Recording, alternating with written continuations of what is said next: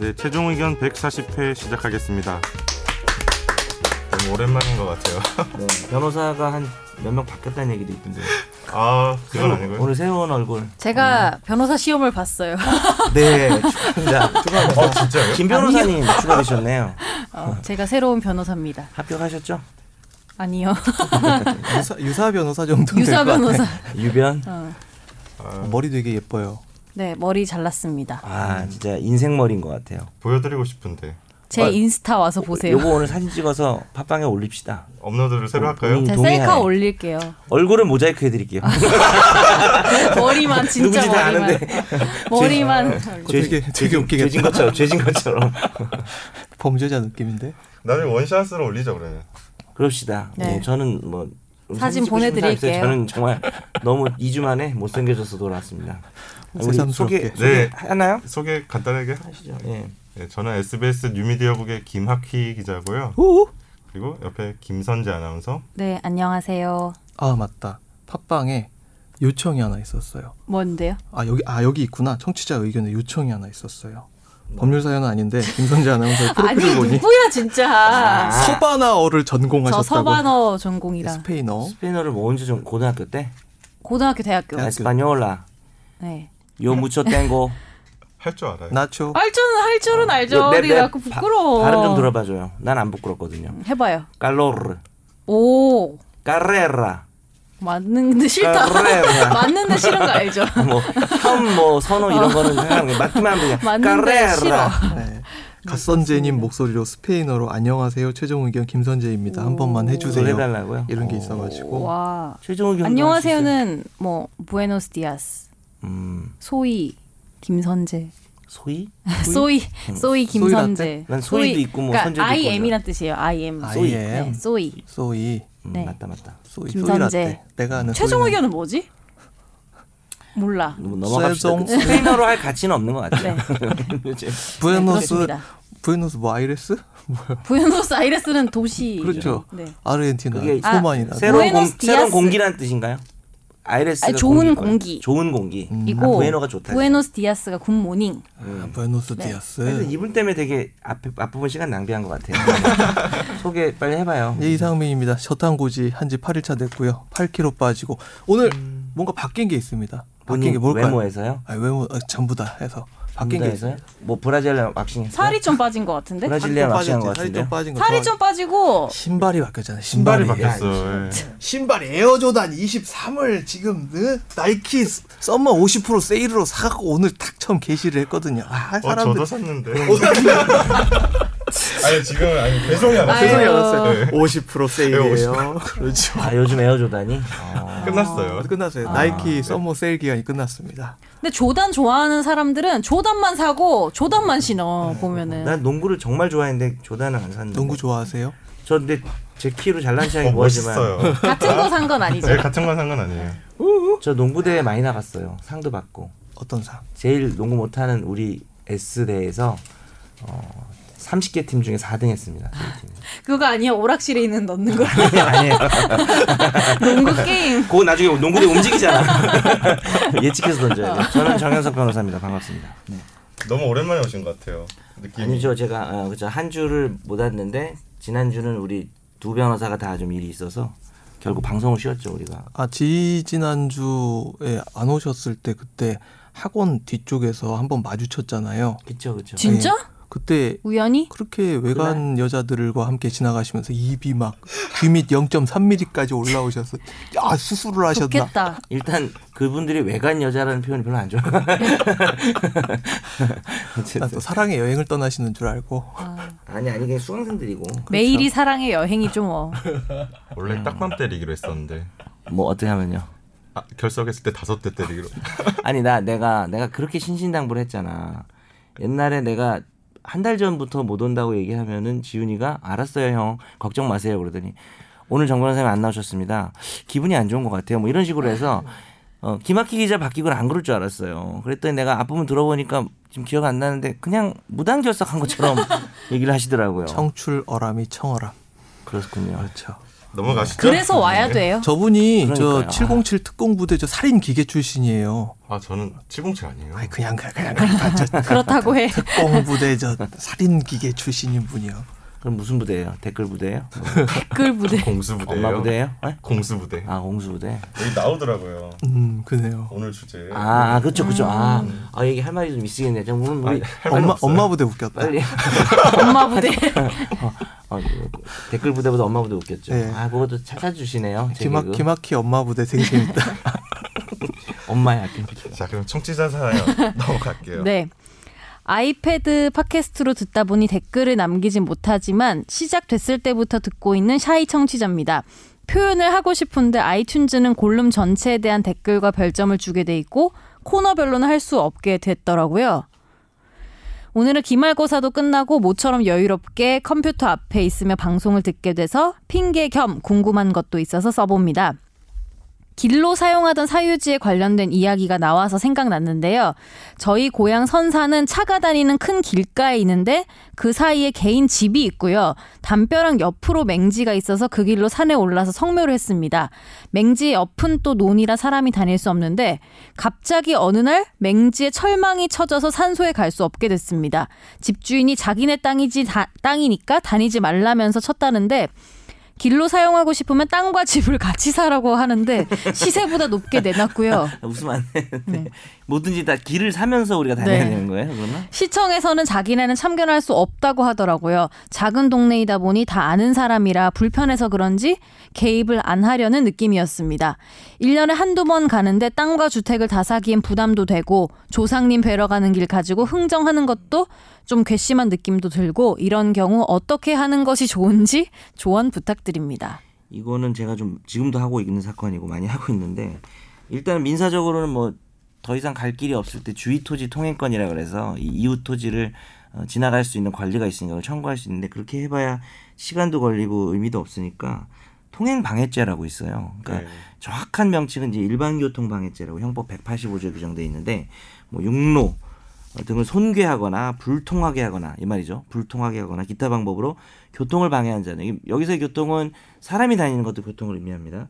어, 10년 이하의 징역 1,500만 원 이하의 벌금에 처한다고 되어 있기 때문에 여기서의 육로는 뭐 도로법상 뭐 정식 도로일 필요도 없어요. 어쨌든 거기 말고는 다닐 방법이 없는데 이렇게 철조망을 해가지고 못 다니게 하면은 자기 소유 뭐 도로라고 하더라도 이 것에 걸릴 수도 있거든요. 물론 좀 더 구체적인 상황은 지켜봐야 되겠지만 그래서 조금 상담해 본 다음에 가능해 보이면은 고소를 하는 것도 방법입니다. 그러면 이제 그래봐야 뭐 큰 죄는 아니니까 협의 과정에서 뭐 방법을 찾을 수도 있고 경우에 따라서는 우리 주인공이 뭐 사용료를 내고 다녀야 되는 상황도 있을 수는 있는데 일단 이렇게 철조망으로 무조건 맞게 되면은 조상님을 볼 수가 없으니 어, 그렇죠. 뭐 약간 건너뛰어서 가는 건 어때요? 사다리를 놓고 저도 어, 건너뛰어서 이거 안 처음 봤을 밟고. 때 이게 출발 드림팀이냐? 음. 1년에 한두 번밖에 안 가시니까 이거를 고소하면 너무 귀찮지 않을까요? 아, 근데 그럴 수도 고소하면요. 있겠다. 고소하면 예전에 이제 저 어디 보도됐던 사연인데 고소하니까 열 받아가지고 철창 하나 하나 둘러서 칠 걸 삼겹으로 쳐요. 거기 막 고압선을 가 고압선 만지면 막 해골되고 드르르 드르륵 해골되고 미안합니다 조언들이 이래서 그래서 그 방법은 있는데 뭐 그렇긴 하긴 나 그 생각을 못했다 나도 그냥 법정인 말고 자주 가시진 않으시겠네요 여기 1년에 한두 어, 번 그쵸. 가게 돼 있다고 써 있는데 의뢰인의 사연을 좀 더 꼼꼼히 읽지 못했군요 근데 어쨌든 1년에 한두 번은 가야 되니까 예. 그 방법을 좀 생각해 보시기 바랍니다 그러니까 예전에 그- 요즘에 그런 사연도 있는 게 논이 안에 있고 그게 맹지로 돼 있는 거예요. 그러니까 그 전에는 그냥 자연스럽게 논의 농작물들을 그냥 해 왔다가 거기에 대해서 이제 분쟁 생기고 이러니까 어. 농작물 던져서 심어야 되겠네요 농, 농작물을 씨를 수확해 오는 씨뿌리기. 거를 노가다로 해갖고 오는 거예요. 등짐으로 져가지고 산에서 산밑까지 갖고 내려오는 거라. 딴 어, 길로. 예, 길도 아닌 길이지. 사건이 그러니까. 있었다고 본인이 그런 사건들이 나와요. 아 요즘. 그러니까 어, 요즘 나온다 네, 드론을 이용해 보시는 건 어때요? 신박하다. 천재인데 드론 차례. 서바나오로 들어온 차례. 너 의뢰인이 자기 사연 갖고 장난쳤다고 욕할 것 죄송합니다. 요새 이런 생각밖에 없어요 머릿속에. 같은데. 죄송합니다. 저희가 선지 아나운서뿐만 아니라 뭔가 자꾸 드립을 생각하기 때문에 이런 걸로 더러운 생각으로 사실 가득 차 있어. 요 정도 비용은 감수하고 사례를 보내주셔야 돼요. 아주 심각한 게 아니면 뭐 사람이 다치고 이런 게 아니면 저희가 무조건 장난을 칩니다. 저는 죄송합니다. 그냥 이 사연 보았을 때 첫 느낌이 그냥 집준이랑 잘 이야기하는 게 제일 좋을 것 같다는 생각이었거든요. 거의 모든 아니, 게 근데- 있는 걸로 이미 네. 해결되죠. 철조망 쳤으면은 아니 우리- 집까지 사라는 사람이랑 얘기가 될까? 나 그게 철조망 치고. 난 궁금해서. 된다고 아, 믿거든요. 어, 아, 이야기의 그게- 아, 힘을 믿어요. 어. 사람을 많이 믿으시네요. 아, 전 좀 믿는 편이긴 한데. 아, 인간애가 근데 조정의 있으셔. 힘이 진짜 그런 게 있긴 있어요. 그러니까 음. 서로 간에 마음이 어- 대화가 시작돼가지고 그럼 정말 안 될 것 같은 사건도 좋게 해결이 되는. 근데 경우도 정성의 표시를 좀 한번 해주는 것도 괜찮을 아, 것 그럴 수 같아요. 뭐 있긴. 어. 그냥 찾아가지 말고 왜 약간 막 박수 들고 뭐라도 어, 그러면은 있거든요. 자, 네. 바카스 100개입니다. 먹고 빨리 해주십시오. 그것도 뭐 하긴요. 우리가 너무 법으로만 해결하는 거 아니까. 네. 법블레스유. 그런데 약간 뭐또 해야. 사람 얘기 들어보니까 약간 좀 어렵긴 할. 것 근데 같아요. 이거를 똑같은 사연을 반대로 이제 저 집주인 입장에서 써갖고 오면은 그건 완전히 또 얘기가 달라지거든요. 음. 그러니까. 너 정말 그렇게 역지사지 할 거야? 저는 역지사지의 제왕이죠. 음. I'm the king of 역지사지. 역지사지. 오늘 왜 이러냐 진짜 드립이. 대판이구만. 역지사지도 영어로 해주세요. 플레이스 체인지로. 자, 오늘 드립이 잘 안 붙는 아니 것 같아요. 살인 기계가 계속 노려봐요. 우리 그냥 진지하게 합시다. 드립이 진지하게 잘안 할까요? 붙는데. 진지하게 하면 어, 수업 네. 쩌는데. 재밌는데. 자, 다음 넘어갈게요. 안녕하세요. 저는 3살 아이를 둔 엄마입니다. 이번에 LH 전세가 되면서 LH 되는 집을 찾는 중에 전용 면적이 72제곱미터란 방을 발견하고 직접 보니 깨끗해 보여서 가 계약금을 100만 원 집주인 통장 아닌 공인 중개사의 통장으로 넣었습니다. 본인 입으로 단순 변심일 경우에 30을 빼고 준다고 했고요. 근데 뭔가 크기가 다른 것 같아서 국토정보에서 확인하니 72가 아니고 49.68이었습니다. 와, 3분 너무 차이 나네. 어, 크기 보고 너무 실망해서 취소하겠다고 했는데 30은 못 돌려주겠다고 하네요. 직접 눈으로 봤기 때문이라는데 직접 본 것보다 평수를 속인 게 더 큰 거 아닌가요? 게다가 가계약도 계약이라면서 수수료 명- 명목으로 30을 가져가겠다고 합니다. 현재까지 진행된 건 방 보여주고 가계약금 입금 남편이랑 다시 방봄 이게 다입니다. 계약서는 쓴 일이 없고요. 아무런 진행이 되지 않았는데 복비로 30만 원이 가당키나 한지 허위 매물로 속여놓고 어쨌든 저희 아버지랑 통화하니 10을 깎아서 20을 받겠다네요. 이거 법적으로 유리할까요? 계속 통화를 해봐야겠는데. 야, 치사하다. 근데 계약서가 없잖아요. 그러면 받을 수 있는 거 아니에요? 가계약이 가계약 요거는 저는 보니까 가계약은 이 가계약은 그 계약 가계약으로서의 의미 자체가 저는 없다고 생각을 하고 예. 그러니까 계약이 계약금이 이렇게 왔다 갔다 할 때 그 계약금의 역할이 몇 가지가 있을 수 있거든요. 뭐 계약이 있었다는 사실을 입증하는 증약금이라는 성질을 가지고 오, 옛날에 우리 배운 거 예, 증거 기억하고 있네. 서로 간에 우리가 계약을 했다라는 증거로서의 성질을 세 가지고 가지 의미가 더 있죠. 예. 그리고 이제 중요한 거는 보통 이제 우리가 막 생각하는 거는 위약금 네. 예, 위약금 거기 혹은 위약 벌의 의미를 이제 추가를 할 수도 있는데 우리가 배액 상환 약정 이런 이야기를 하잖아요. 그런 쪽으로 해석을 할 수도 있거든요. 근데 지금 이 계약은 전용 면적이 72제곱미터라고 했는데 이거 알, 알고 보니까 49.68이다. 이건 3분의 2밖에 안 되는 거잖아요. 계약 내용의 중요 내용에 있어 가지고 중요 부분에 있어서 이거 뻥을 친 건데 그러면 이거는 돌려받을 수 있죠. 뭐 제 생각도 결론에서 비슷하고 근데 아까 선재가 얘기한 거 관련해서 서면이 없는지는 사실 중요하진 않아요. 서면이 없어도 계약금을 줬다면은 계약금을 준 사람이든 받은 사람이든 즉 매도인이나 매수인 뭐 임대인 임차인이든 단순 변심으로 본인들이 안 하겠다고 할 때는 그 금액을 포기해야 돼요. 그래서 다 아시죠? 그걸 포기하거나 받은 사람은 싫을 때는 두 배를 돌려줘야 되잖아요. 그런 역할이 이제 해약금이라고 해요. 아까 이상 변호사 얘기한 기능 중에 이제 그 해약금인데 그렇게 하라는 거죠. 뭐 너 하기 싫으면 이제 저쪽에서 그렇게 얘기하면 하기 싫으면 너 이거 내가 먹을 테니까 가라라는 건데 어, 문제는 이 변호사 얘기한 것처럼 자기들이 얘기했던 전용 면적이 너무 차이가 나니까 이거는 우리 주인공이 해약금으로 처리하면은 계약금 날리는 거잖아요. 네. 그러니까 해약금으로 처리할 문제가 아니라 어, 계약을 할 때 뭐 사기가 있었다든지 중, 중- 중요한 부분에 있어서 네가 사기를 쳤기 때문에 이 계약을 취소한다고 하면 준 계약금을 그대로 돌려받을 수 있고 사실은 거기다가 법정이자 연 5%까지 받아가지고 사실 돌려받을 수 있는 거니까 저희 생각은 어, 이 변호사도 마찬가지지만 좀 강하게 나갈 수 있는 것 같아요. 다 돌려받을 수 있지 않을까. 그럼 뭐라고 전화해서 뭐라고 말해야 돼요? 야 이 새끼야. 어. 나머지 면적은 네가 날려 먹었냐 이러면서. 청취자분이 일단 집주인 통장이 아니라 공인중개사 통장으로 넣었다고 하잖아요. 이게 네네. 가계약이 성립됐다고 볼 수 있는 거예요? 그것도 좀 애매하죠. 그 이거는 우리나라에만 있지 싶어요. 가계약. 왜냐하면 가계약. 이나 중개사 통장으로 그쵸. 넣는 거. 중개사가 복비를 우리 법이 있어요. 그래서 딱 그 전체 금액이 얼마까지 받을 수 있는 게 있는데 그 중 일부를 지금 이제 중개사가 받았다고 보더라도 에이. 보더라도 중개를 잘못한 거잖아요. 그러니까 지금 이분이 주어를 잘 안 써서 명확하지 않지만 72제곱미터라는 허위 정보를 중개사가 올린 것 같아요. 그렇죠? 네. 음. 어, 그러면 중개하는 사람이 면적을 잘못 얘기해 줬기 때문에 이것도 똑같은 제가 말씀드린 법리에 의해서 이 돈이 저쪽으로 흘러 들어갔든 아니면 중개사가 들고 있든 당연히 다 받을 수 있다는 생각이 듭니다. 잡아 죽입시다. 살인 기계 출신 김학희 기자님께서 해결해 주실 겁니다. 전 공감병 출신이었어요. 공감병도 살인 아, 기계. 공관병. 농사지었어요. 공관병이 살인기계면 큰일 날 것 같은데. 광고를 죽이는 거 아니에요? 공감병 하니까. 근데 나는 갑자기 학퀴라는 이름이 되게 네. 매력 있는 것 같아요. 왜냐하면은 뭘 붙여도 어울리는 것 같아. 살인 기계도 어울리고 엄마 부대도 어울려. 왠지 뭘 붙여도 학퀴라고 하면 어울리잖아요. 어. 김선재가 가장 맥인 것 같은데. 아니 아니 농사도 어울리고 그냥 뭔가 이름이 진지하게 어울리는- 네가 어울린다고 한 게 다 나쁜 거지. 아니 아니 농사 좋은 나쁜 건 거예요. 아니지만 뭔가 엄마 본인과 무대가- 안 어울리는 거잖아. 아, 아니 아니 내 말 엄마 학퀴 엄마도 어울리고 그만하시죠. 계속 농사도 맥이는 것 어울리고. 같은데 지금. 저는 이름 상당히 좋아하거든요. 어 아니 아, 진짜 이름이 좋긴 너무 좋아요. 좋아요. 음, 이름이 학교 엄마 이번에 학교 제적당했다면서요? 예. 왜냐면은 나는 그제죠? 내 이름은 스님 막 이런 거만 어울리거든. 약간 양반 선비 양반 선비 스님 이쪽만 어울려요. 와 선제보살 약간 진짜 내 이름인데- 생각난다. 현재 이름 들어간 어. 비슷한 한식당들 많아. 어, 그러니까 약간 어, 예. 어울리는 그 특정 그 동양 철학 막 이런 거만 어울리거든요. 네, 본인 좀 어울, 본인 성격이 좀 그래요? 약간 동양 철학에 관심이 있나요? 아니 그렇진 않죠. 동양도 관심 없고 철학도 관심 없고. 철학도 관심 없어. 서양으로 주로 놔두는 것 같은데. 사대주의예요 저는.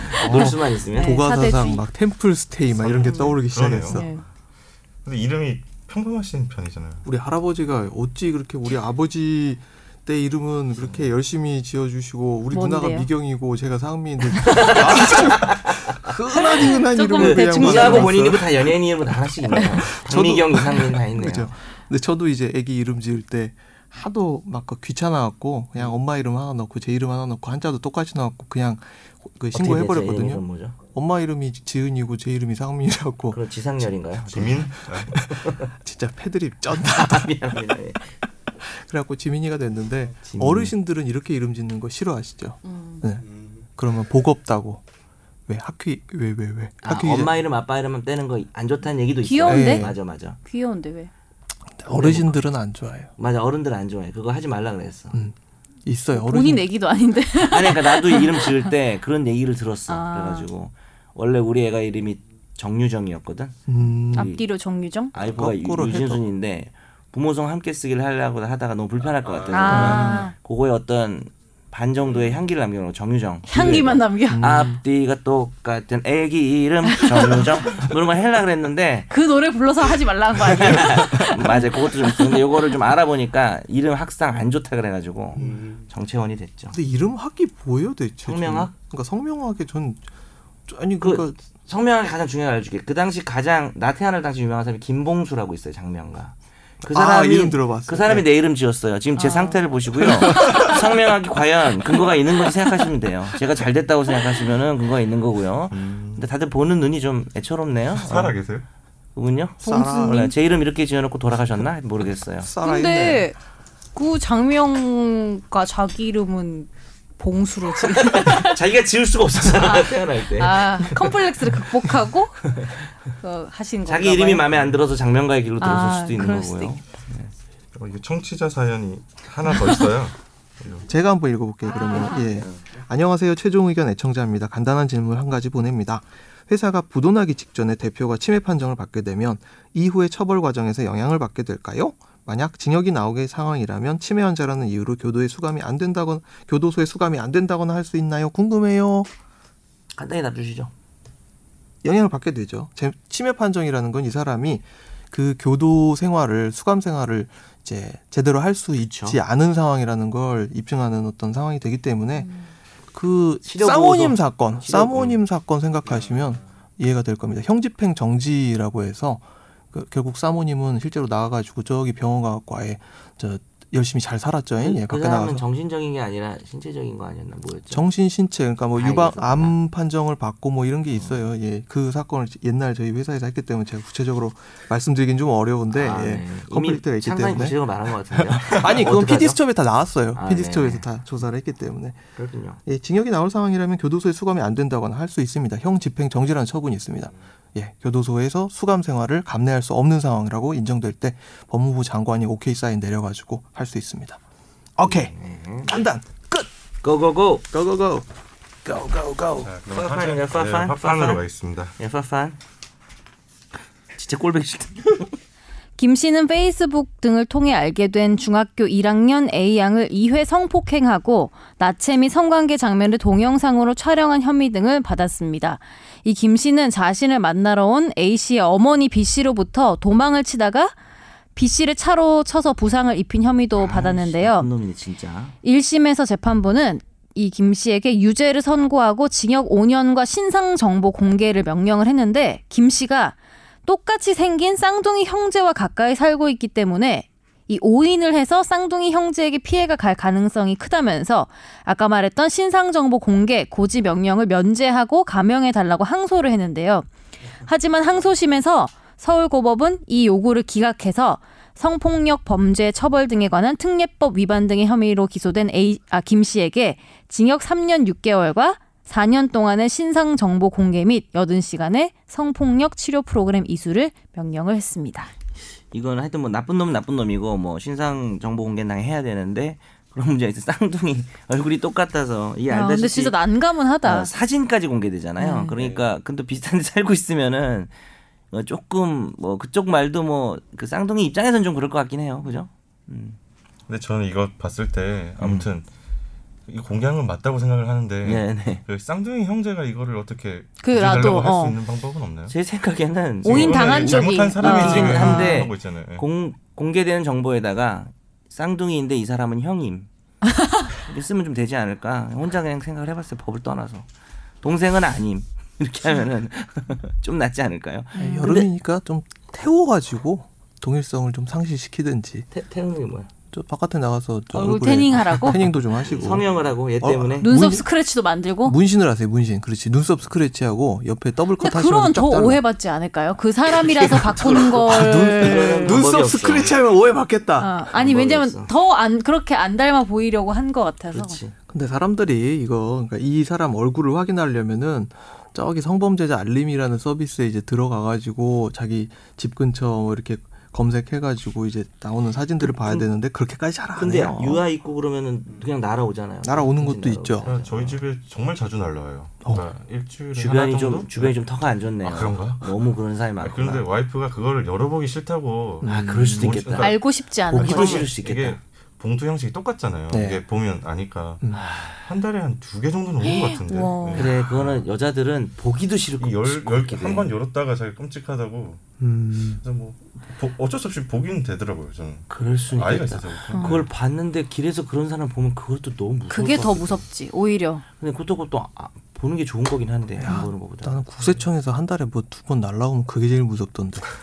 1분기 부가가치세 좀 확정 우수하게 좀 신고 납세를 좀 하세요. 그래서 애국하고 어쨌든 있어요. 애국. 참고로 이제 공개되는 신상 정보라는 게 이, 이름, 나이, 주소, 실제 거주지, 키, 몸무게, 사진, 성범죄가 뭔지 요지, 판결 일자, 죄명, 뭐 전과 사실, 전자장치 부착했는지, 공개 기간 이런 것들을 다 공개하게 돼 있고요.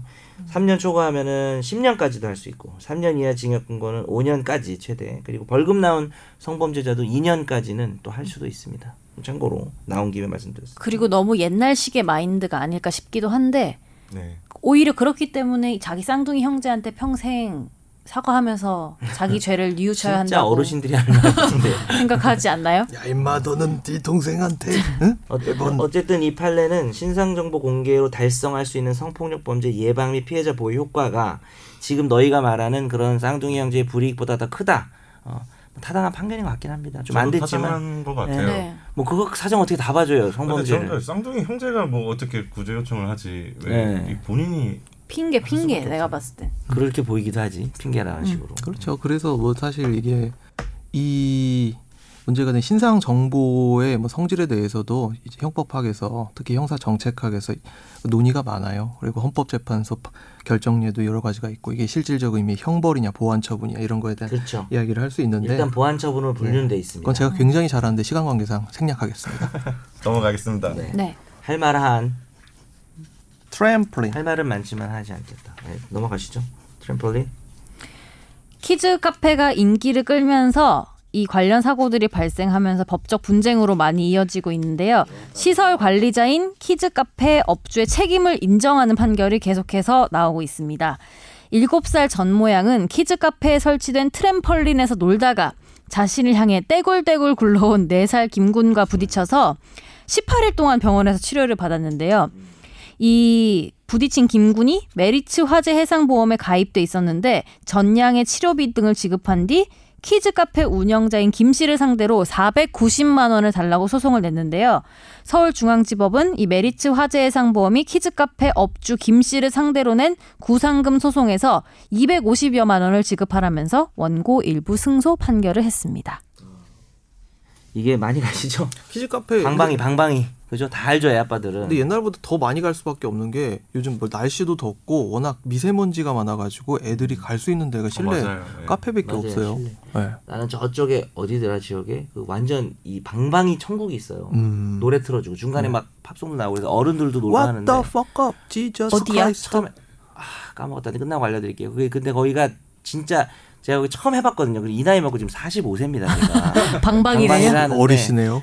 이 방방이가 있는데 이 벽 있잖아요. 예. 보통 이제 방방이가 있고 방방이랑 그 끝에 테두리 사이에 공간이 있고 벽이 있는데 어. 이거는 벽이 붙어 있어요. 어떻게 하라는 거냐면 어떻게 설명해야 되나? 방방이를 등으로 떨어져요. 음. 네. 그럼 등으로 떨어지면 사람이 어떻게 돼? 이게 누운 상태지. 예, 그럼 다리가 발이 벽을 향하지. 예. 그 벽을 걷는 거예요. 음. 다다다다다 걸었다가 다시 일어서고. 아, 음. 그걸 해봤는데 우리 옛날에 너무 그리고 재밌는 막- 거예요 그게. 그것도 했었어 봐요. 방방이 뛰면서 한 바퀴 돌고 공중에서. 그쵸 그거는 그쵸. 당연히 하고 그다음에 농구대 같은 게 있어서 방방이로 덩크슛 하고 네. 음, 거기 너무 재밌어요. 막 팝 나오면서 막 조명 막 바뀌고 실례예요. 아. 실내죠 당연히. 그리고 거기는 양말을 줘요. 그래서 그 안 미끄러진 양말을 신어야만 출입할 수 있고 음. 어. 너무 광고해 주네. 저는 그게 너무 옛날에는 애엄마는 그렇게 다른데. 잘 돼 있는 거 말고 왜 약간 뭔가 불법 설치 같이 야외 해가지고 같은 야외에 우리 우리 어릴 때 그랬지. 아니 선재 나이가 얼마나 됐는데 우리가 아, 그랬는데. 나도 그랬어요. 저도 그랬는데. 그래서 우린 까- 뒤에 야산에 있었어. 까만 늘. 뭐 이런 거 약간 반투명 그늘막이 예. 쳐놓고 그래서 거기서 하면서 제일 재밌었던 게 왜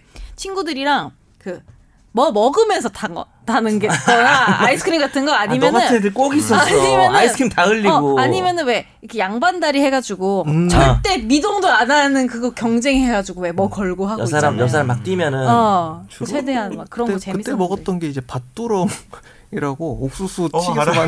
만든 이 나가는 과자 음. 나는 그런 걸 그 먹죠. 과일 이게 바, 바라고 음. 하드라는 흘리잖아요. 네. 쭈쭈바를 먹어야 돼요. 그래서 과일 모양 쭈쭈바 있잖아요. 그런 거 엄청 많이 몰라 먹어요. 난 세대가 더 오래돼서.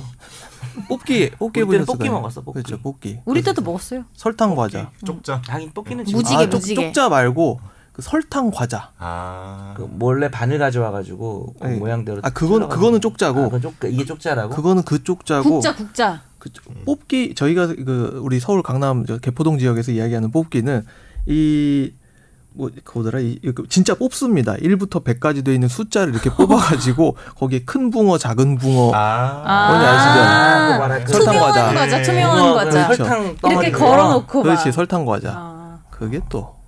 뭐잘 알겠습니다. 그럼 이 화재 도박이죠? 판결은 넘어가. 아. 네. 이 화재 판결 내용은 결론은 그거예요. 그냥 뭐 시간 관계상 짧게 얘기하면 키즈 카페는 주의력이 부족한 어린이들이 많이 오기 때문에 여기 보면 행정 아니, 그 당시 그 2013년도에 안전행정부에서 그 시다란 내용에 보면 트램펄린의 공식 우리말 명칭이 붕붕 뜀틀입니다. 붕붕 뜀틀. 어, 이거 좀 적어 놓으시고요. 여러분. 최악이다 진짜. 붕붕 뜀틀. 최악이다. 음, 왜 그러니까 붕붕이야? 보통 이제 어른들은 방방이라고 부르는데 이 붕붕팀틀 같은 경우에는 엄- 영업을 하는 사람이 운행자 한 명을 이걸 뭐 자동차야? 어쨌든 운행자 한 명을 반드시 그 안에 넣어야 되는 거죠. 근데 이 사건들 같은 경우에 는 운행자를 그 운행자보다는 관리자, 뭐 애들 직원이 보호자, 한명서 직원 있는 거죠. 그 보통 젊은 애들이 남자애들 여자애들 한 명 있더라고요 옷 입고 그 얘들이 얘들을 좀 봐야 돼요. 배치를 해야 되는데 그걸 안 했어요. 책임을 지긴 하는데 그렇지만 보통 지금 소개하신 사건들이 전체 손해액의 25%에서 40%만 책임을 졌습니다. 이유는 부모도 봐야 한다는 거예요. 애들이 지금 아까 그 떼굴떼굴 굴러오네. 음, 그다음에 그 밑에 사건은 또 사건 하나 더 있는데 초딩하고 이- 네 살짜리하고 부딪혀가지고 얘는 좀 크게 다쳤어요. 얘는 성장판 18일이면은 아니 걔 말고 그 밑에 네, 밑에 아, 사건이- 아 사건이 다른 애 다른 애. 네 성장판이 살짜리가 났죠. 초딩하고 부딪혀서 성장판 그 손상. 성장판을 지금 수술하고 있고 당분간 지금 얘가 뭐 걷지를 못하는 수준이에요 한 몇 달간을 그래서 이게 손해배상에 천만 원 청구를 했는데 뭐 결국은 그 중에 아 그러니까 천만 원 지급 판결이 나왔어요 얘는 많이 다친 것 같아요 좀 사건이 그러니까 조심하셔야 되고 부모들이 옆에서 보지 않았다면은 부모도 책임이 좀 있기 때문에 피해자 입장에서도 전액을 청구할 수 없으니까 꼭 이렇게 사실 근데 요즘은 현실적으로 애들 좀 컸으면은 거기다 맡겨놓고 부모들은 저기서 커피 마시고 네. 있잖아요 음. 그죠 어, 그런 게 좀 근데 애가 어릴 때는 좀 지켜봐야 될 것 같아요 근데 이건 딴 소리인데 그 동네에서 그럼 또 하지 마. 트램플린을 뭐라고 부르셨습니까? 저희 동네는 그냥 저전이 방방이라고 지금 방방이는 얘기하신- 요즘 말이야 옛날에 우리 방방이라고 안 했어 옛날에 뭐라고 하셨어요? 그 동네에서는 기억이 안 난다. 점프대 점프대 아니면 점프대? 아니야 나 우리는 있었는데 대구 지역에서 쓰는 그게 대구 지역 궁금하다 방방 봉봉 뭐 저 또 말해봐 나- 저기 트럼 어 저기 봉봉 이쪽 어 나도 봉봉이었던 것 경북은 같아. 봉봉이 나도 봉봉. 봉봉이 아 그쪽은 경북 쪽은 봉봉이구나. 저 기억이 안 나. 우리는 봉봉이는 아니었어. 봉충했던 것 같은데. 저희는 영어였는데 세 글자였는데 지금 기억이 안 나네. 봉봉이었던 것 같아요. 어 방방이라는 영화 배우가 있네. 저기요. 방정환 선생이라고 계세요. 어린이날 만드신 방방이라고 주, 중국 배우가 있네. 방방. 방방이 잘하겠네. 그 사람 막 백덤블링 하는 거 아니에요? 아 트램플린은 영화 촬영. 이제 올림픽 정식 종목으로 채택돼 있죠. 그러고 보니. 어 진짜인가요? 네, 트램폴린. 진짜 트램폴린 있어요. 어본 적이 없는 것 같은데. 나 본 적 없는데? 아, 방- 그 검색해봐. 이거 억울하네. 그렇게 진짜. 재밌는 걸 우리가 혹시 상피셜 아니에요? 아니, 한번 보세요. 아시안 트램플린. 게임 이런 건가? 아니, 아니, 올림픽 정식 종목에 체조 종목에 있어요. 내가 억울한데 이거. 어? 저기 우리 지금 타고 안 가요? 지금 너무 지금 방방이 영화 배우까지 내가 참으려 그랬는데 방방이 지금 올림픽 금메달까지 지금 실려는 지금 자카르타 아시안 게임 지금 갈까 말까 하시는 판인데 대한민국 체육 세력 지금 무시하는 어. 거. 그것만 찾아보고 할까요? 체조 체조 있지. 기계 체조. 봐봐 있잖아. 근데 그 방방에 하나 놓고 하는 거야 거기서? 거기서 두 사람 같이 막 왔다 갔다 하고 하고 그래. 그리고 아니, 웃기면 안 되는데. 아니, 있다니까.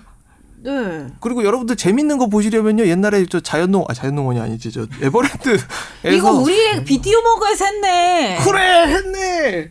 아이, 어, 정말. 리오 올림픽에서도 뭐 네. 메달이 있고 아, 우리나라가 어, 이게 잘해. 기, 아니, 아니, 우리나라 아니고. 그게 아니고 기계 체조 안에 트램펄린 그렇죠. 이게 우리나라의 생소한 종목이기 때문에 그렇게 신기한 새로운 종목들을 해서 소, 그 소개가 많이 돼요. 진귀한 종목. 뭐 됐어 그 정도 하죠. 네. 네. 네. 여러분들 정말 자팍 다식해지고 계십니다. 꼭 여러분들 법만 알아야 됩니다. 방방이까지 우리가 알게 됐어. 방방이까지 중국의 방방씨까지 알게 되는 훌륭한 팟캐스트. You know. 집중 탐구 넘어가겠습니다. 자, 이번 주에는 기무사의 계엄령 문건에 대해서 이야기 나눠보려고 하는데요. 보셨어요? 네, 문건 네, 네, 맞죠. 김우사. 우리 쉬는 동안 많은 일이 또 있더라고요. 이게 7월 초에 그 공개가 된 문건인데 지금 계속 수사도 진행되고 있고 뭐 전 처음에 언론에 접했을 때 문건을 안 보고는 뭐 큰 감흥이 없었다고 해야 되나 잘 느낌이 그렇게까지는 안 왔는데 문건 보니까 이 뭐 하는 뭐 하는 직뭐 뭐 하는 시대가 많이 바뀌었다고 생각하고 있는데. 김학휘 기자님 입에서 짓소리가 나왔다는 건 되게 나쁜 행동이라는 아니, 뜻인데 음, 지금 뭐 하는 짓거리 하려다가 약간 참았네요. 그러니까 저 착하신 분이 아니 근데 저도 얼마 전에 뉴스 하면서 제가 하면서 봤는데 이게 그 보는 사람들도 처음엔 보고 뭔지 잘 모르다가 읽을수록 위중함을 느꼈다라고 표현을 하더라고요. 읽을수록 이건 아닌데라고 이런 식으로 근데 돼 이 문제가 있더라고요. 묘하잖아요. 그러니까 무조건적으로 뭐 잘못하다는 게 아니라 사실 기무사의 역할이 중요하잖아요. 네네. 역할이 없는 게 아니라 뭐 지금 해체이기도 하지만 뭐 해체가 뭐 어느 정도를 말하는 건지 모르겠는데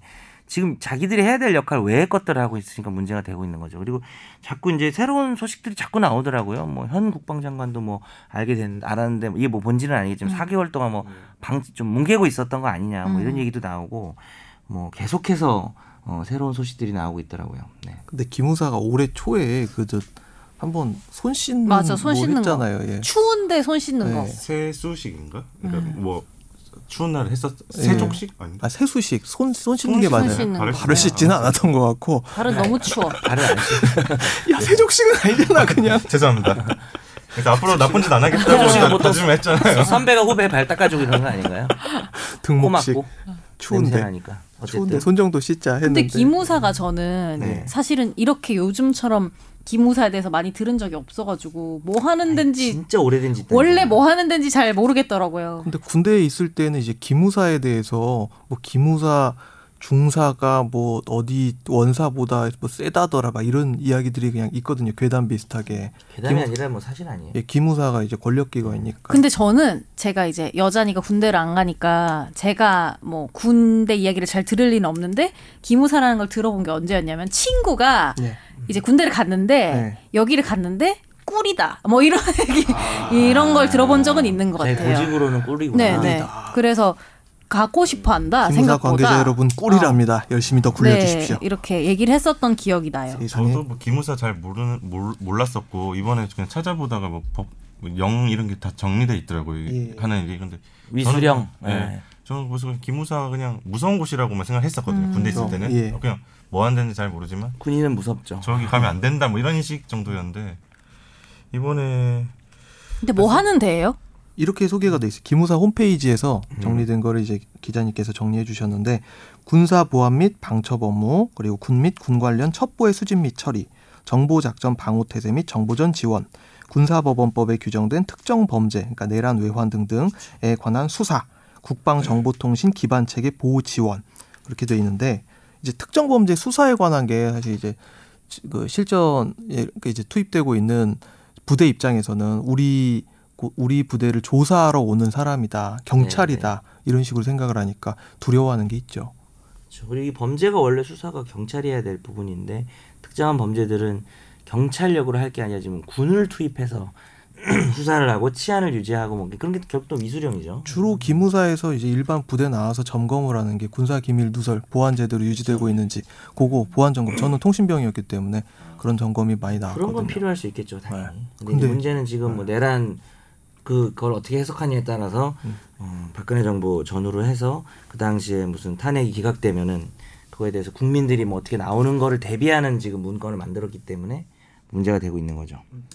문건을 좀 보면 일단 이게 다 공개가 돼 있거든요 이 문건이 뭐 군인권센터에서도 홈페이지 다 어. 올려놓고 누구나 볼 수 있죠. 음. 뭐 여덟 페이지밖에 안 되니까 궁금하신 분은 일단 좀 보셨으면 저는 좋겠다는 생각이 들고 에너지 레벨을 끌어올리기 위해서 보기 좋습니다. 아 저는 첫, 페, 첫 우리가 페이지부터 해석을 약간 해보죠. 네. 이상했어요. 그러니까 근데 이 저는 개인적으로 이 그 글자체 자체를 되게 안 좋아해요. 이 글자체가 되게 보자 보자. 딱 군인 글자체예요 이게. 예, 문건 제목이 전시 개업 및 합수 업무 수행 방안 2017년 3월 국군 기무사령부 참고로 한글 아래 한글로 이게 작성된 문서인데 보니까 포맷 자체가 아래 한글 2010년 이후로는 그 기본 글자체가 이게 아니거든요. 설정돼 있는 게 아 기- 기본 글자체가 이게 아니래요. 예, 그러면 뭐 옛날에 윈도우 신- 98 이거- 쓰시는 이거 건가? 옛날에 신명조체예요. 제가 볼 때는. 실명조 신명조체. 네, 휴먼 명조도 아니고 지금 신명조. 전혀 새롭지 않은 음. 바탕체 아니고. 음. 바탕체 아니고 신명조체.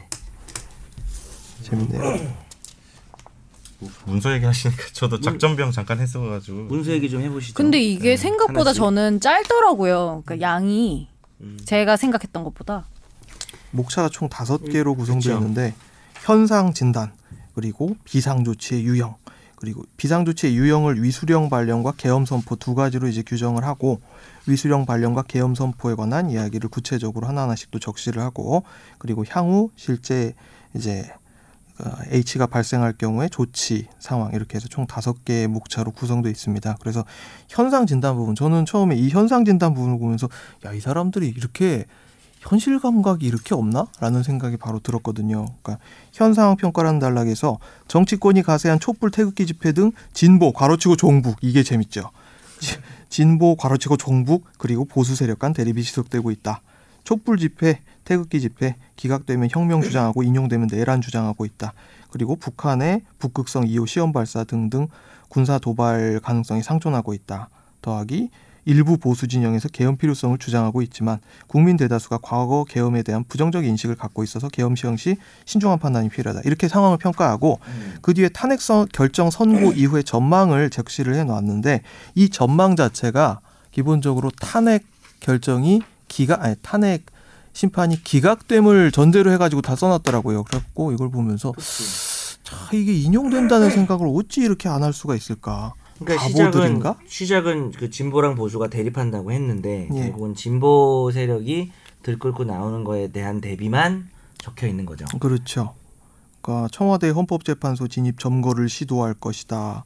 그리고 정부는 경찰에서 이 시위를 차단을 하자 국민 감정이 폭발하고 동조 세력이 급격히 귀합되면서 보, 보수 세력이 들고 나오는 게 더 무서운 건데 그 가스통 이런 게 정말 국민 국가 안전에 얼마나 위험합니까? 네. 저 가스통에 불 붙인 거 본 적 있거든요. 2009년도에. 미친놈들 같아 진짜. 아 근데 진짜. 뉘앙스는 약간 그게 맞긴 한데 써놓긴 했어요. 네. 진보 또는 보수 특정 인사의 선동으로 인해 전국으로 확산될 가능성이 그 말은 있다. 있긴 그렇죠. 있었는데 근데 네. 구체적인 대, 대비책은 일본은 다, 다 촛불 그거죠. 집회 예. 쪽에만 돼 있는 거잖아요. 기각된 거를 가정을 하고 예. 하는데 아, 저는 사실 제가 80년대생인데 위수령, 계엄령 사실 제 들어본 적이 많이 없거든요. 그렇죠. 여기 들어오신 분한테 여쭤봐야죠. 위수령은 이제 계엄 상황까지는 아닌데 이거는 치안 유지가 경찰에 의해서는 안 되겠다 싶어서 그 군인을 투, 투, 투, 투입을 해서 치안을 유지하겠다는 어떤 일종의 대통령령 법령들을 말하는 것이죠. 그래서 어, 비상사태의 경우에 뭐 그런 것들이고 이 경우는 이제 각 뭐 지자체장이라든지 이런 사람들하고 뭐 협의가 필요하고 뭐 그런 과정들이 적혀 있는 법령을 말합니다. 끝이에요. 그렇죠. 계엄령 위수 위수령은 군이 지- 그 위치에 있는 곳을 방어하는 개념이고 계엄령은 이제 군 주둔 지역 이외의 다른 지역으로도 군이 더 출동하는 적극적으로. 전국적으로 개념이라고. 예. 실시할 수 있는 거죠 계엄은. 근데 저는 너무 속상했던 게 사실 뭐 아까 말씀하셨지만 저도 막 그걸 직접 들은 세대는 아니지만 뭐 책을 통해서 역사 공부를 하면서 들어보잖아요 한 번쯤 이 단어를 근데 그런 약간 한마디로 정말 어떻게 보면은 그게 내가 직접 안 당해도 상처잖아요 국민들한테는 그런 트라우마가 있는 이런 사- 국민들한테 그 똑같은 걸 다시 꺼내 들었다는 게 너무 화가 나더라고요 그게 현대사에서 뭐 음. 61년도 5.16이나 우리나라 사람이라면 12, 가진 상처인데 사실은 모두 이제 기무사 음. 뭐 그거를 관련해서 일어났던 이제 조심 아픔이죠. 정말 정말 조심해서 사용돼야 할 어떤 단어잖아요 사실 이 단어가 근데 이렇게 자기네들끼리 만들어 썼다는 게 너무 괘씸하더라고요 그러니까 이걸 또 그렇게 보면서 전체적인 맥락도 이제 살펴봤지만은 그 군인 군대라는 곳이 평시에는 존재감이 그렇게 발동되지가 않잖아요. 그래서 본인의 존재감을 밝히기 위해서 이런 갯벌 짓을 하고 있는 게 아닌가라는 그냥 저는 개인적으로 음. 그런 생각을 했어요. 그래서 관종이에요 거기서 하나 더 든 생각이 띨띨한 애들이 권력을 갖고 있으면 참 위험한 거예요. 그 애기한테 그 칼 줘봐 얼마나 위험하게 갖고 노는데. 애기가 더 똑똑할 수도 있어요 네. 그렇죠. 아유, 네, 약간 지금 이 보면. 변호사는 이 사건을 좀 뭔가 어, 사악하다라기보다는 애들이 띨띨하다 이쪽으로 좀 사악한 보시면은. 것도 있긴 한데 기본적으로 띨띨합니다. 음, 바보 같아요. 음. 아, 그러니까 똥별들만큼 세상에 무식한 애들이 없다고 옛날에 저도 그런 말도 저런 음. 있었는데. 예. 야, 현실감과 다들 너무 되게 떨어지고 다들 되게 무시하시네요. 아 그, 그러니까 그러지 그런 이해가 안 되는 거예요. 저는 계속 이게 되게 위협적이라기보다는 상당히 좀 어, 아니, 물론 잘못한 어. 거니까 광- 조사를 철저히 해서 처벌을 받아야 되지만 음. 뭐 어, 이거 뭐 어떡하지 뭐 상당히 이게 위협적으로 느껴지기보다는 이런 똥멍청이들을 만나요. 아. 되지도 않을 거를 썼다는 느낌이구나 어. 과거 속에 살고 있다든지 뭐 예, 이런 맞아요. 느낌? 문건의 느낌이 딱 노태우 정권 때 쓴 느낌. 근데 저는 궁금한 게 과거에서 오신 보통 거 아닐까요, 혹시? 어떤 상황이 벌- 펼쳐졌을 때 우리가 작전 회의를 하잖아요 음. 관련자들끼리 그러면은 이제 이런 상황일 때 저런 상황일 때 하고 사실은 안 좋을 때를 보통 대비하잖아요 그렇죠, 좋을 때는 최악의 그냥 상황을. 축하하면 되는 거잖아요 어, 그렇죠. 그거 근데 그렇죠.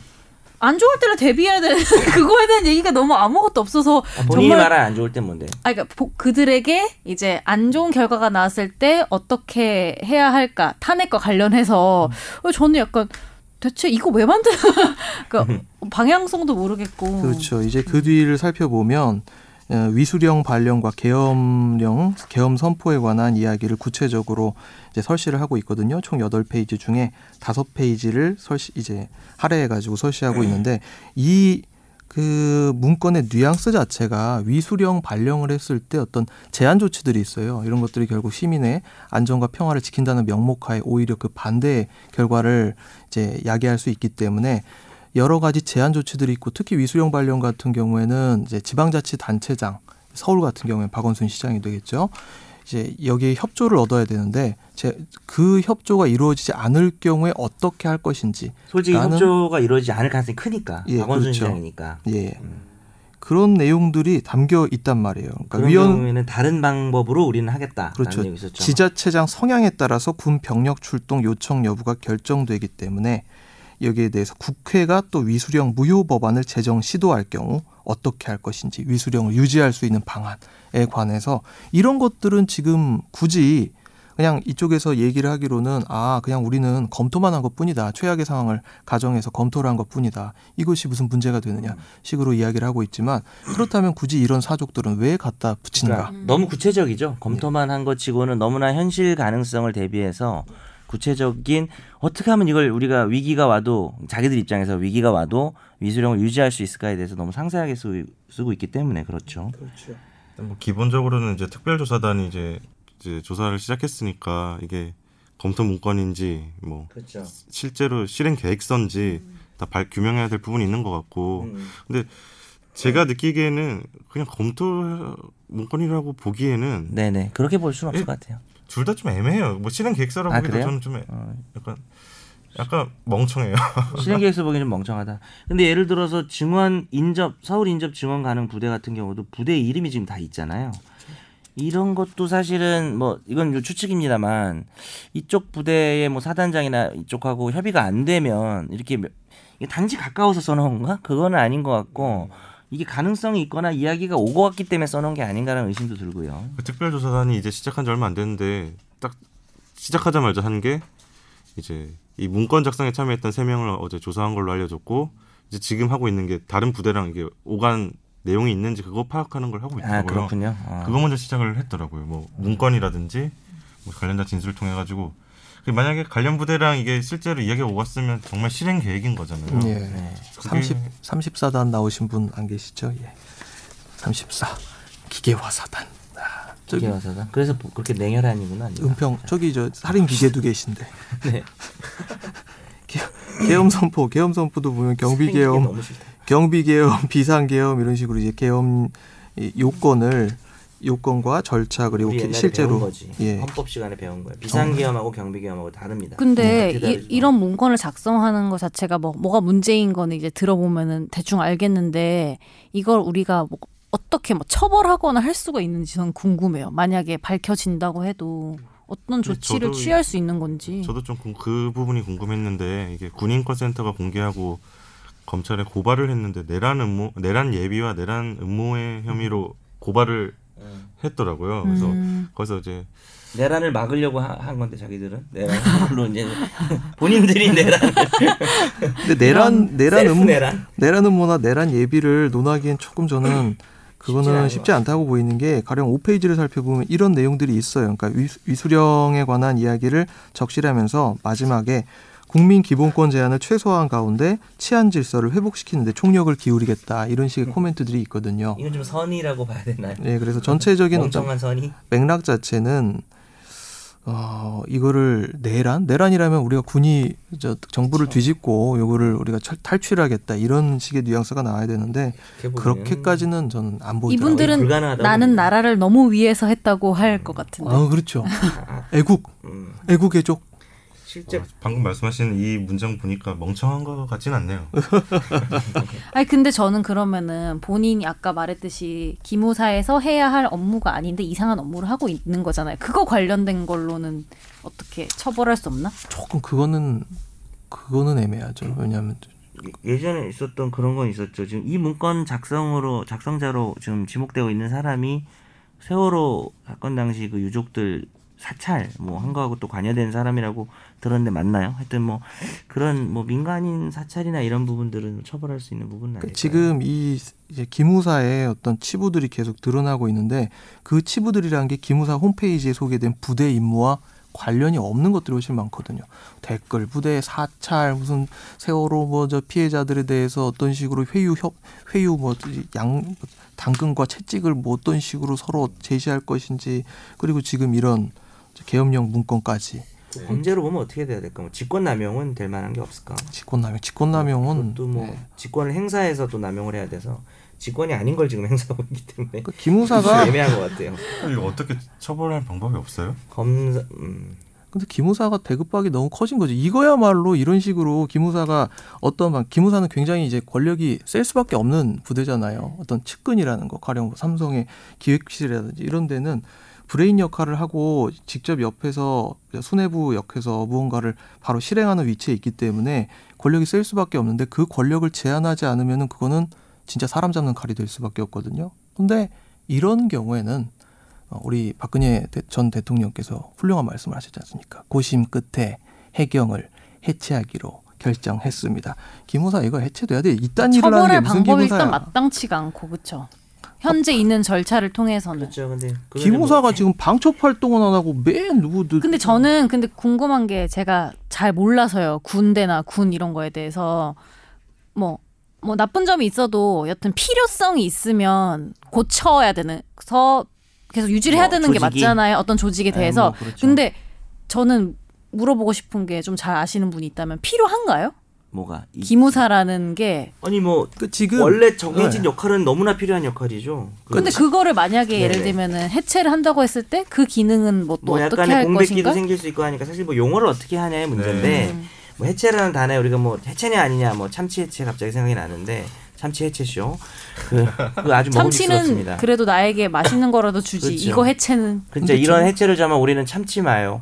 어쨌든 그래서 아니 네. 그런 음. 거 아닌가요? 해경을 해체해도 해경 역할은 경찰로 넘어가서 역할을 하는 그러니까- 거고 것처럼 네네. 이것도 검사를 그렇게 해체를 되는 해도 거구나. 음. 그 중요한 그 필요한 역할은 딴 데서 하면 근데 되는 지금 거죠. 해야 될 일을 안 하고 있기 때문에 분명한 거는 해체라고 부르든 안 부르든 우리가 생각하는 해체의 수준에 준하는 어떤 엄청난 리뉴얼이 있어야 되는 거겠죠. 그건 확실한 것 같습니다. 아. 네.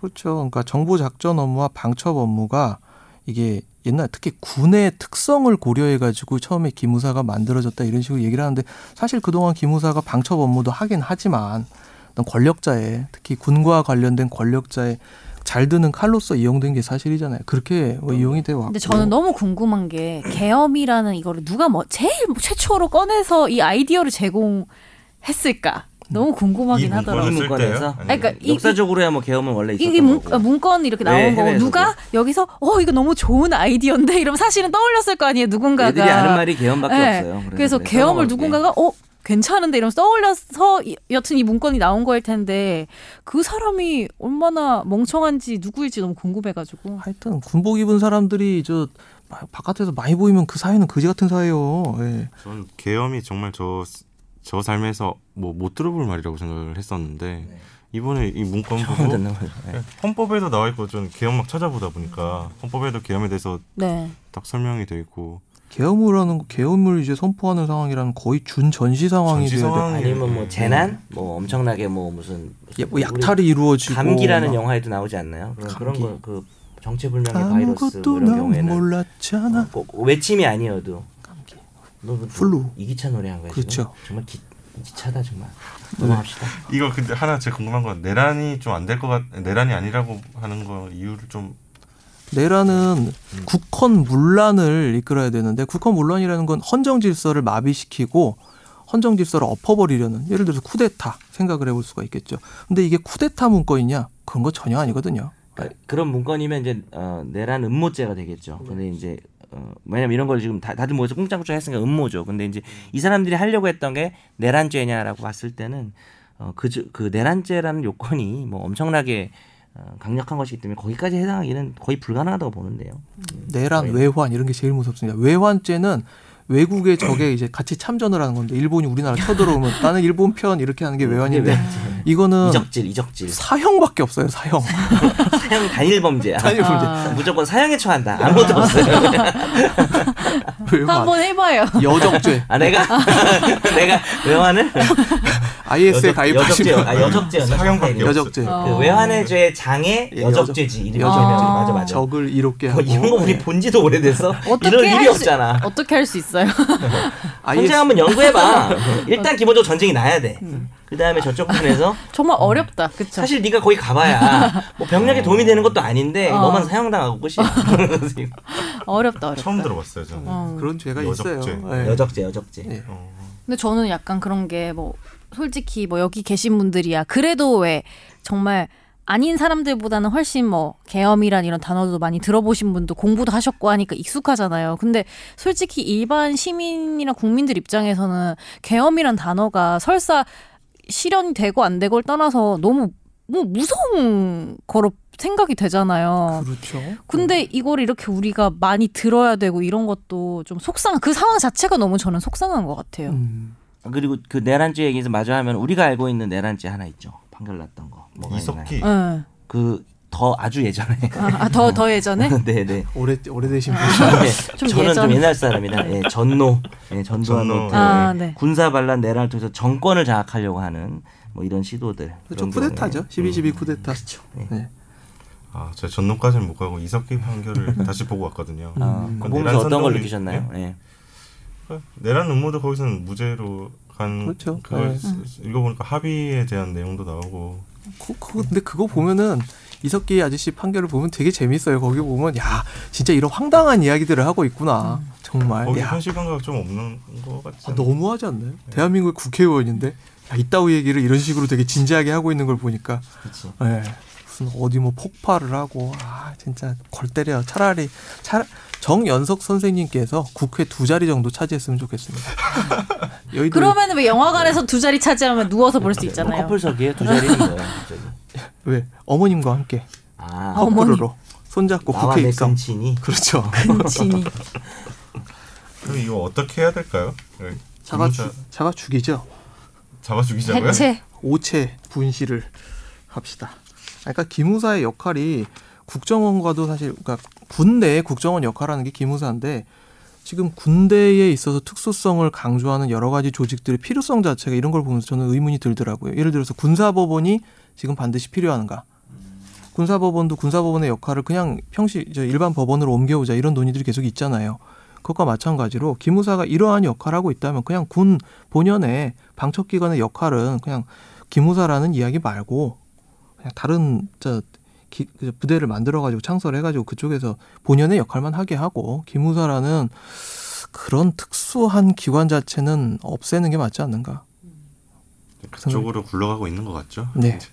실제로 실제로 국정원도 지금 그쪽으로 가고 있고 오늘 뉴스를 보면은 이제 계엄령 월권을 했던 기무사를 해체하고 또 새로운 군 정보기관 창설을 검토하고 있다고 하네요. 음, 아우, 누가요? 청와대가요? 제가 검토했는데 네, 지금 국방부에서 어, 치사하게 뭐지? 휴절이네요. 고소해 부려야지. 국방부에서 이런 거를 근데 저는 궁금한 게 여튼간에 조사를 하고 수사를 하면은 어느 선까지 되냐에 대한 의구심이 있긴 있거든요. 뭐 이 그렇죠. 사람이 한다고 이 사람들 그러니까 한다고 제대로 할까? 뭐 저 위에 선까지 건드릴 수 있을까라는 맞죠. 지난번에 음. 대법원 그거랑 같은 거죠. 네. 법원에서 뭐 셀프 조사하는 거랑 비슷한 얘기죠. 근데 어떤 조직을 개선한다는 것 자체가 장이 하나가 바뀌어가지고 개선되는 것도 아니고 그 안에서 일하던 사람들은 그대로이고 대부분의 사람들이 그대로 있고 수뇌부에 몇 명 정도 바뀌는 형태로 어떤 조직의 체질 개선이 바로 이루어진다. 이거는 불가능한 일이고요. 조직의 색깔이 가령 까만 데에서 흰색으로 완전히 바뀐다. 회색으로만 바뀌어도 그건 조직 개선의 개- 조직의 체질 개선에 성공을 한 거예요. 네.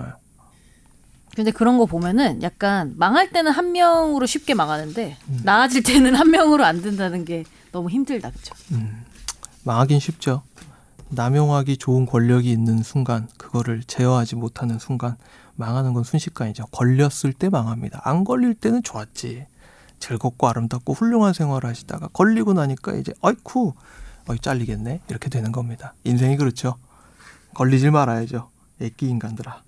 에휴.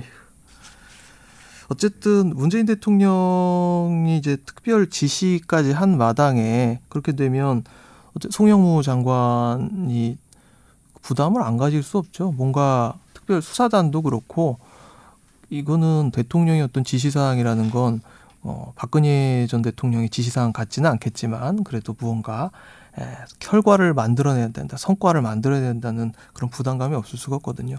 열심히 조사할 겁니다. 지금 뭐 대통령도 인도 국빈 방문 중에 특별조사단 만들어라고 지시를 내리고 또 얼마 안 돼서 지금 문건 다 가져와라고 예. 일주일 특별- 정도. 특별 지시를 하고 사안을 스- 상당히 이제 엄중하게 보고 있는 것 같아요. 그렇죠. 민정수석실에서 굉장히 엄중하게 보고 있다는 거죠. 저희도 뭐 엄중하게 계속 그렇죠. 저희가 음. 오늘 방송에서는 너무 이 멍청한 똥, 똥군인들 이렇게 좀 무시한 경향이 있긴 한데 사실 아. 뭐 국민에 대한 발포까지도 지금 뭐 고려하고 있었던 거잖아요. 탱크 아, 200대, 맞아요. 네. 장갑차 뭐 400, 550대 뭐 그렇지 않나요? 어, 특전사 1,400명, 뭐 군- 군 병력이 4,800명 하기 때문에 중대한 사건인 건 맞죠, 그죠? 우리가 좀 뭐 보기 나름이죠. 우리가 했던 말도 틀린 말은 아닌데 보기에 따라서는 매우 중대한 사안이기 때문에 뭐 그, 결코 그냥 넘어갈 수 있는 일은 아니고요.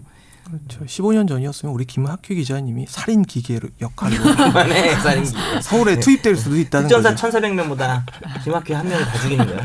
스티븐 아, 시갈 군대 아, 있었으면 투입됐어요. 저도 저도 있거든요.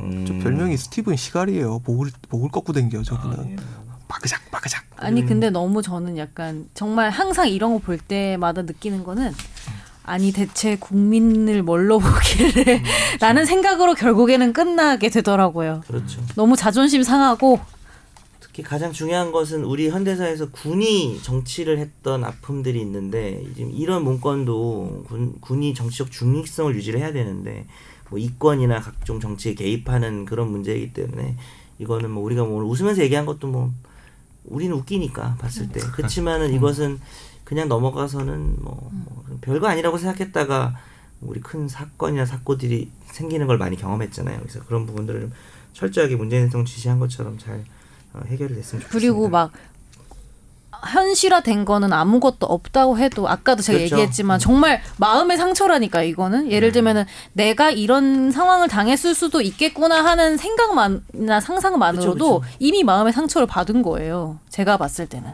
그리고 무슨 이석기나 이런 개인 뭐 또라 아, 또라 하여튼 그런 뭐 개인이 뭐 이렇게 하고 이런 거라보다는 이건 군 조직에서 나온 문서기 때문에 음. 어, 의미는 큰 것 같습니다. 네. 맘만 먹었으면 실현했을 수도 있는 거잖아요. 그렇죠. 그래서 탄핵이 기각이 안 됐기에 망정이지. 근데 기각됐어도 글쎄요. 국민들이 들고 일어나도 뭐 그렇게 아, 국가 안전에 위협을 좀 줄 정도로 드러나지. 상상도 어. 뭐 어. 상상도 안 되는데 탄핵이 그런- 기각되는 되는 게 국가 안전에 큰 그리고 촛불 집회 위험이다, 때도 이거지. 되게 화제가 됐던 게 그렇게 많은 사람들이 그치. 나와서 하고 음. 하는데도 정말 그런 문제들이 없었잖아요. 상민이가 안 나가서 나 거기 살인 기계. 많이, 많이 갔어. 네, 네, 이런 살인기계. 네. 아무튼 제가 조용히 있어서 내가 너 약간 양말 선물했는데 왜 한 개밖에 없어? 두 개 줬잖아. 진영 PD 하나 줬어요. 방송 나는 중에 하나를 그거는 뺏어서 오늘 여러분 저 네. 상민이가 우리들 모두를 위해서 선물을 가져왔어요. 저는 양말 두 켤레였는데 한 켤레 다시 도, 도, 도로 가져갔고요. 너는 책 뭐 줬니 선재야? 거의 모든 것의 역사. 두꺼워서 배고자기 좋은 책을 이마키 기자에게는 감사합니다. 키캣 딸기 맛을 일본에서 아 저거 한정판입니다. 한정판. 아, 진짜요? 있죠. 제일 어, 탐나. 국내에서 살 수 없습니다. 어. 집에서 뚫고 먹다 남으면 다음 주에 가져와요. 알겠습니다. 네. 그럼 오늘은 여기서 마무리하는 걸로 하겠습니다. 그러시죠. 예. 즐겁고 아름다운 생- 사- 살아 사세세세세요. 우리 안녕히 너무 많이 계세요. 쉬었는데 다음 주에 꼭 봐요. 네. 네. 안녕. 굿나이트.